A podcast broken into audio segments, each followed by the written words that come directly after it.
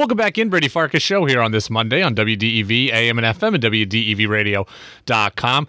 When the Patriots season ended, I told Phil Perry of NBC Sports Boston we would be contacting him sooner rather than later in the offseason here. We gave him like two and a half months of a reprieve from us, but we couldn't wait any longer. So Phil Perry, NBC Sports Boston, is back with us. Phil, how are you? I've missed you dearly, Brady. Thanks for giving me a shout here. There's there's plenty for us to get to get into. Yeah, the off season, not so much from the Patriots' perspective, but the off season has been insane. Have you even gotten a break yet? uh, you know, not quite yet. I think we, we had a few hours maybe down at the owners' meetings in Palm Beach. Uh, the sun was pretty nice down there. It's nice to see the sun a little bit. Um, so we we got a little bit of a breather there, but we were working there too. So it's it's all good. It's fun, man. It it keeps us on our toes, especially um, when the Patriots are making moves on a Saturday afternoon. That's that's when you know there there really is no downtime, even in the offseason. Yeah, Patriots acquired wide receiver DeVante Parker from the Dolphins the other day. A couple of draft picks change hands as well. What do you make of the Pats' newest receiver addition? Well, this is really Brady what the Patriots have been looking for. Uh, I've been reporting really even before free agency started that one of their priorities would be to add size and speed at the receiver position. And that's what everybody wants, right? It's easy to say that. But it's really something that the Patriots receiver room has lacked. When you, when you looked at this room prior to this trade, it was a lot of short to intermediate complementary types of options and Nelson Agholor. Nelson Agholor was signed to be the deep threat. He was signed to be that guy that draws coverage. He just wasn't really able to do it all that effectively. And talking to coaches around the league that had the game plan for the Patriots last year, they weren't concerned by what the Patriots had on the outside. They weren't concerned about the Patriots' ability to threaten deep down the field. And so the Patriots knew that. It made them relatively easy to defend, even though the Patriots ended up having a top 10 offense in terms of scoring points. And even though they had one of the best run games in football, they knew they were making themselves too easy to slow down by not forcing defenses to defend every blade of grass. Brady, that's something that we've heard the Patriots say time and time again for a long time now. And so they knew they needed this kind of presence on the outside. Now, they had to thread the needle a little bit, right? Because they wanted that kind of presence. They didn't want to really pay for it. And that's typically what you have to do with that position. So somebody like Allen Robinson, who was a free agent this year, they loved him last year when they had a ton of money he was out of their price range this year. Even lower tier guys like Marquez Valdes-Scantling, DJ Chark, those guys get around nine, ten million bucks a year. Those guys are out of their price range for what they would be providing on the field. Here in Parker, you don't give up a ton. You get him for about six million bucks each of the next two years.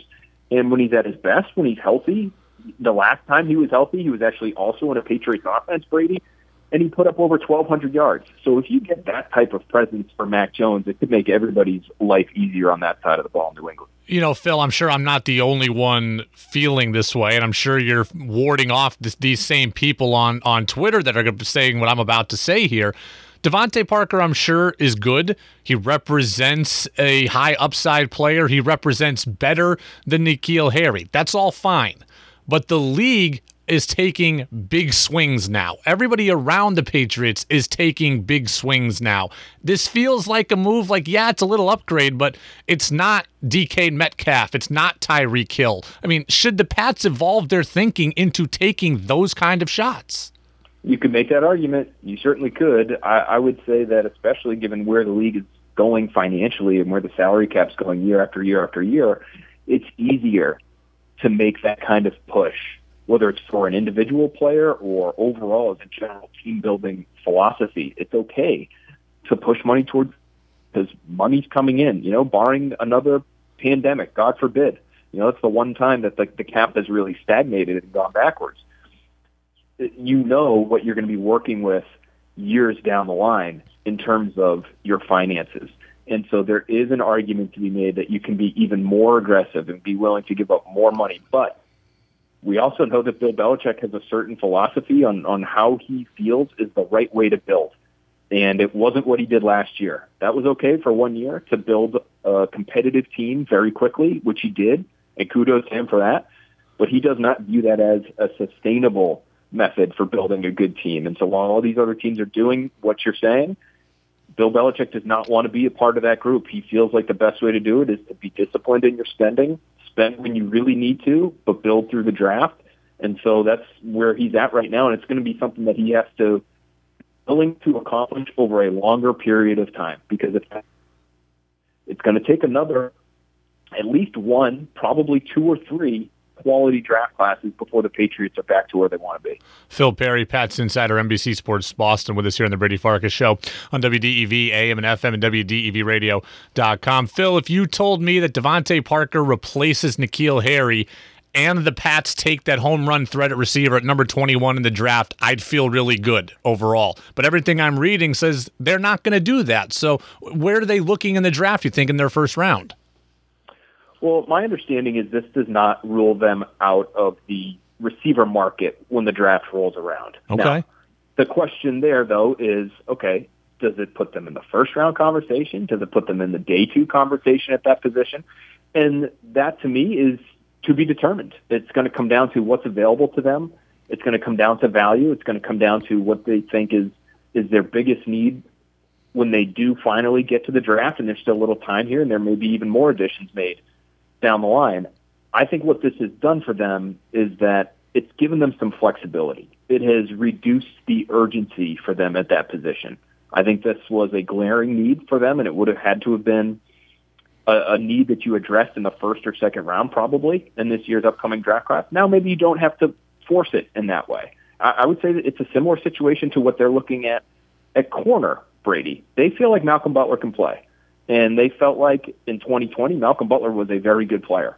And if that's the player that they get, then they're okay in terms of not having to force it at corner early on in the draft.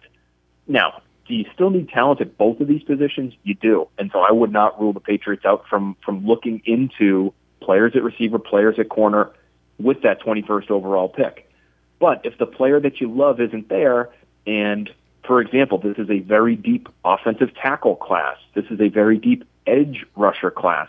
If there are players that fall to you at 21 overall at premium positions like those ones that you really love, that you could argue is a need for the Patriots, you know, Isaiah Wynn, he's not he's not under contract beyond the 2022 season. Trent Brown, who knows what his health is going to look like, you know, in the next six months or so.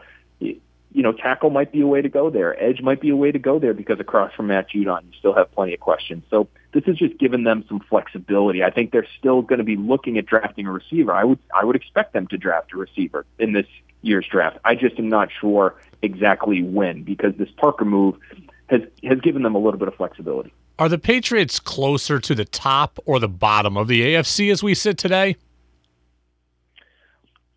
That's a good question, Brady. I would say they should be. Here's where they should be.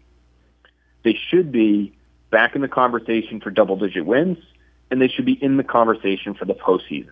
Well, I predict right now in April before the draft that they're going to be back in the playoffs after getting there last year with the rookie quarterback.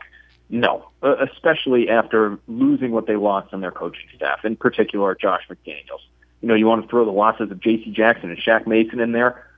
I would agree with you there. Those are significant losses as well. So I'm not going to say they should be in for sure, but they should be sniffing it. And if they're not, that to me is a major disappointment. I know there are some people that cover this team very closely that feel like the Patriots could be a four-win team and they could be down the bottom of the conference right there with the Jaguars and the Texans. I'm sorry, I, I can't get on board with that. They still have too much talent. They do have a quarterback who should make serious improvements this offseason in Mac Jones going into his second year.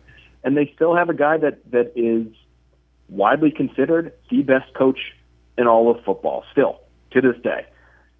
That should be enough to get you in the conversation for the postseason. I don't think they're threatening the Bills for the division, but they should be in the conversation by season's end for one of those wild card spots. What'd you make of Robert Kraft's comments last week? I'm, I'm not one of these guys who says, oh, he put Belichick on the hot seat, but it did seem like he was putting Belichick and the organization on notice a little bit. What'd you make of what Kraft had to say? Yeah, he's impatient. He's impatient, and uh, listen, I'm I, I sort of agree with it, him in that he feels like his team should be in contention this year. Now, I don't know I don't know if they really should be in contention for a Super Bowl. Like I think that's strong, although that's where I think his standard is right now. But they should be good. Like there's no reason for them not to be good after what they did last season. There really isn't. And if they have another step back here, I think Robert Kraft is well within his rights to be upset about it. Now, there, there's the, you know, the the implied sort of or else or what if attached to Kraft's comments, and, I, and I'm not sure there's much there after that. Like if the Patriots end up having a, a 500-ish season, Brady, is Bill Belichick going to be on the hot seat? Is he going to be fired? I, I highly, highly doubt that. But he wants to see progress, and and that I think is totally reasonable and within his rights. I know everybody sort of rolled their eyes and said, "Oh, wow, sorry, Robert, you haven't won a playoff game in three years. It must be so hard." But when you spend the way he spent last year, you know, when you hit on a quarterback the way that they did, when you're paying your head coach at the top of the league in terms of his salary and you're expecting a lot from him, th- there's no reason they shouldn't be, again, sniffing playoff contention and, and in the mix to, to win a playoff game this year. I really believe that that is attainable for them. That's, that's not pie in the sky thinking on his part. Well, I'll get you out of here on this. I'm actually a big fan of the Jabril Peppers move. For all the, the belly aching I've done about the Pats offseason, I really like the Peppers move. Gives them some what I think is needed physicality and athleticism. How did you see that move?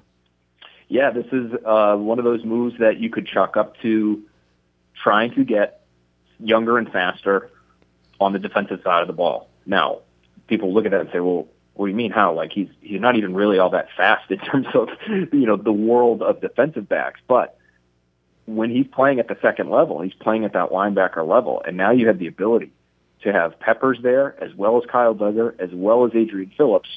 Now that linebacker level that everybody complained about last year being too slow gets a little bit more athletic. You add Mack Wilson to that mix. That's somebody who's a, a, a much better athlete than the Patriots typically have at the second level there and maybe you put him alongside a Ja'Whaun Bentley, so you don't need the two hulking linebackers on the field at the same time. You have one who can do the dirty work there and who can take on the guards one on one, and you can have another who flies around and can make some plays and can chase people down. You know, running backs out of the backfield, tight ends going across the middle. Uh, this this defense to me still needs talent, especially a corner, but they have gotten faster. And the Peppers move is one that that just gives them flexibility. Brady, they got killed by backs out of the backfield, tight ends receivers in the flats. You know, the deep stuff against the Patriots last year, now a lot of that might be due to J.C. Jackson's presence. He's obviously gone. But the deep stuff didn't really hurt the Patriots defense last year. It was a lot of the catch and run stuff in the short to intermediate area of the field. When you add a Peppers and you get a little bit more athletic at linebacker, you should be better suited to handle some of those things. Jonathan Jones will be back in the slot as well. And so now you have all these guys that can play a variety of different roles. They can play slot receivers. They can play big slots. They can play backs. They can play tight ends. You can have four safeties out there at a time next year, Brady, and just allow those guys to exchange, not just from snap to snap, but within the context of a given play. If you're playing zone defense and you're looking at three different eligible receivers tied to the formation, and they end up running a certain concept that forces you to exchange, well, now you have the athletes that can do that. Prior to this, if you're looking at Jonathan Jones, you know, send it, you know, and you're playing zone and, and you want Jonathan Jones to send his responsibility, sort of hand him off, quote unquote, to Ja'Whaun Bentley in coverage, you know, that's probably not going to work because Ja'Whaun Bentley can't run a slot receiver. But if it's Jonathan Jones passing someone off to Jabril Peppers or to Kyle Dugger, well, now you've got multiple athletes on the field who can handle a variety of different roles. I think that's what the Patriots are looking for. They're just looking for, for speed and athleticism, yes, but for flexibility as well to be able to handle the sorts of diverse passing attacks that they'll see week to week now.